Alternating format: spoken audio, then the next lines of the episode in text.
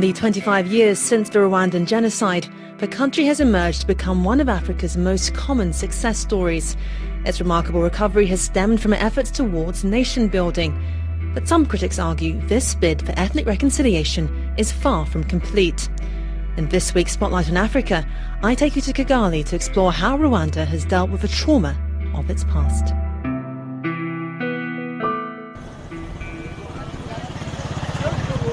We still remember those people who was just killed in genocide, who called the Abatutsi peoples in district of or Nyarugenge. 19-year-old Nadine Ouwiduhaye points to the names of victims of a genocide engraved on a black marble tombstone opposite a building of red bricks and white panels. The building is the Sainte Famille Church, the largest Catholic church in Rwanda, it is also where more than 2,000 Rwandans seeking refuge were massacred by Hutu militias with the complicity of the priest. I'm just looking for these people. There are too many. There are too many. This is something like hum- inhumanity. How they people can take something like knife, something like uh, hurt, just they put to the neck of others. How they can kill the, their people. How they kill their child. How people can kill his mother. How just you see, it's just main main questions you can ask people. And then I just say, oh, play for my God, please, Jesus, don't make this happen again. Up to 1 million Tutsis and moderate Hutus were killed in a brutal 100 day massacre, but has led some to question whether God really exists. For me, I, that's what I don't believe it. How they said the God was he was absent from that day. No, he won't. He wouldn't, because something is happened that means the God he just forget us. He gave us to be to know how we can treat between us, how can be together. In those, those, those yeah, they didn't have a unit. They just have something like Tutsi, Hutu, Twa.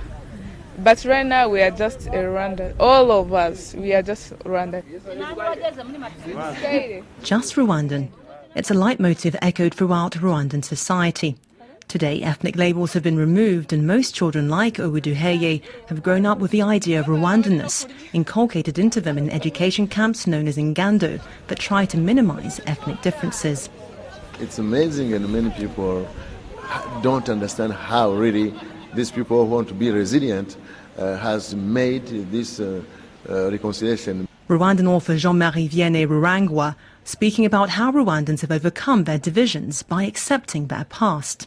He was invited to discuss his work in preserving the memory of the genocide, and he does so through writing. Writing something that is painful is easier than saying it. Because uh, a catharsis, you know, uh, when you, you write, when you, when, you, when you write, you, you share, you share your, your emotions, your sentiments uh, with the, re- the readers. And if the reader, for example, has experienced the same the same sufferings, he feels really relieved. So sharing pain can, uh, can uh, be a kind of healing. Yet officials accuse critics of trying to create an alternative truth. Critics like Hutu opposition leader Victoire Ingabire. She was freed from prison last September after eight years in detention on charges of inciting divisionist rebellion, essentially trying to divide Hutus and Tutsis. Allegations she denies. I'm not taking sides. I'm neither pro Tutsi nor pro Hutu. I'm looking out for everyone. Crimes have been committed and have never been judged. I'm asking for justice for all Rwandans. It does not mean that I minimize the importance of the Tutsi genocide. By everyone, Ingabire means the thousands of Hutu civilians who were killed by President Paul Kagame's Rwandan Patriotic Front Forces, the RPF, as they hunted down those who had committed the genocide in neighboring Congo, which later expanded into calamitous regional wars. The crimes committed by certain members of the RPF are never mentioned. We are not allowed to discuss it. So how can we talk about reconciliation?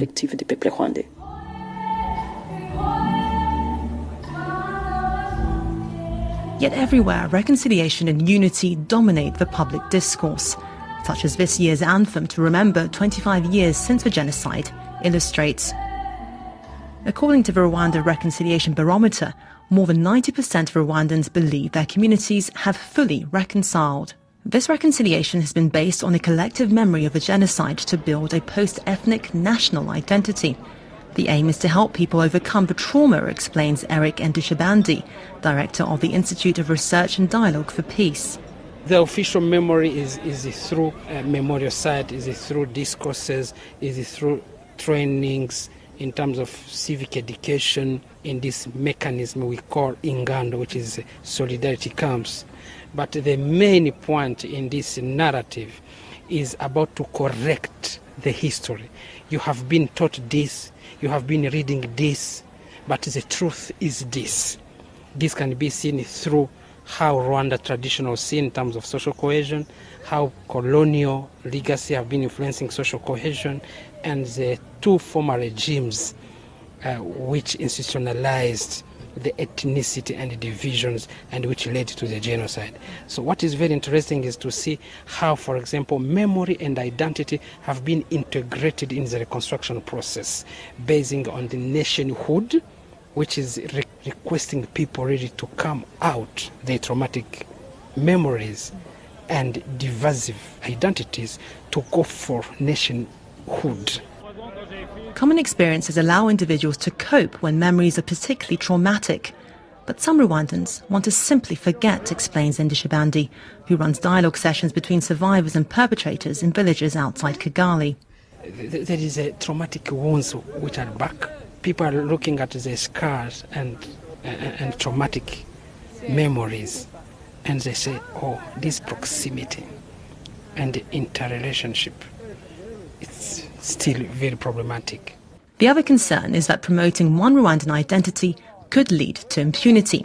That's the opinion of Pumla Gobodo Madikizela, a research chair on historical trauma at the Stellenbosch University in South Africa. The idea of one Rwanda, I am Rwanda, is, is, is really a tremendous idea that we as South, African, South Africans can learn from. It's about nation building. The challenge is how do you ensure that people who committed genocide in this country can simultaneously embrace the I am one Rwandan while they are also acknowledging their deeds. The problem is when people immediately embrace the idea of being I am one Rwanda without accountability, without taking accountability and acknowledging what they did. I think that's where the slippage lies. The trauma of a genocide remains endemic throughout the population and affects the youth in particular, despite many of them being born after 1994. Youth like student Deborah Chizozo. I am not born that time of genocide, but I cannot say that I was not affected by it because my parents, my grandparents, are affected by, by it. So the time is painful time for everyone because they are telling us stories by that history that was a very dark, dark time here in our country. So I feel bad. Uh, some of my friends are having trauma because of that time, but uh, we're going to pass it, and we have hope that we're going to to have a beautiful country, a best future. There are encouraging signs coming from the youth, reckons Vincent Sezibera, a professor of psychology at the University of Rwanda. We are seeing the creativity from the children born after the genocide. They are even creating another um, story of this country. They are uh, sending clear message about the way they see reconciliation and unity. For example, having groups where uh, you will have uh, children born from survivors and children from uh, perpetrators who are really uh, collaborating, engaging in a number of projects, uh, who will send you clear message that a child born from a perpetrator is not necessarily a perpetrator and they even uh, go uh, to say that the perpetrator can change. The perpetrator of yesterday is not necessarily perpetrator of t- tomorrow. Such youth clubs have taken on names like Ikizere, which means hope in Kinyarwanda, the official language.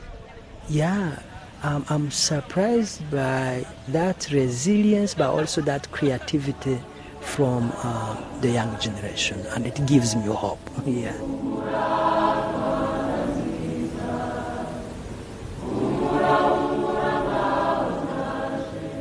Reporting for Radio France International, Christina Okello, Kigali.